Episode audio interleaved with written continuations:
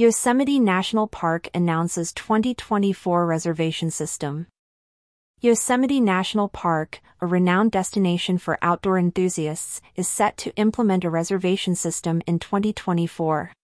This move, aimed at managing the influx of visitors during peak times, marks a significant step in ensuring a sustainable and enjoyable park experience park officials have confirmed the introduction of the Peak Hours Plus 2024 vehicle reservation pilot system.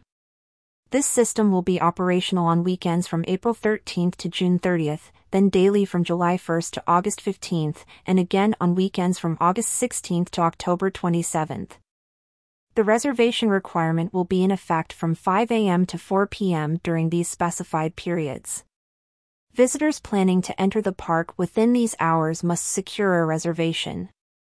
However, those arriving after 4 p.m. will not need a reservation.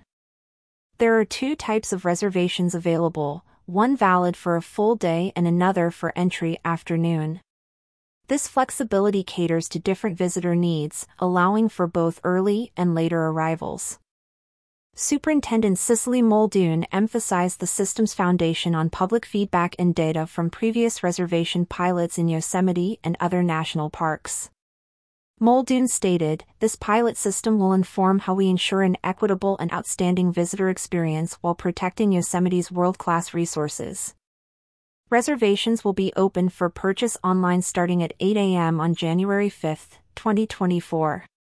They will cover all arrival dates from April 13th to October 20th.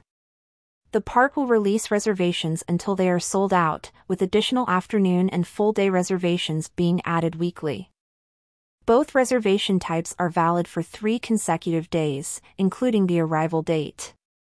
This duration aims to provide visitors with ample time to explore and enjoy the park. Exceptions to the reservation requirement include visitors with in-park lodging or campground reservations, wilderness or half-dome permits, and those entering the park via YRTS buses or on permitted commercial tours. The implementation of this reservation system is a strategic move to balance visitor access with environmental preservation. By regulating the number of visitors, the park aims to reduce overcrowding, traffic congestion, and environmental impact, thereby enhancing the overall visitor experience. For the outdoor recreation industry, this system presents an opportunity to promote responsible tourism. It encourages visitors to plan their trips in advance, potentially leading to more evenly distributed visitation throughout the year. The reservation system also aligns with the industry's efforts to promote sustainable tourism practices.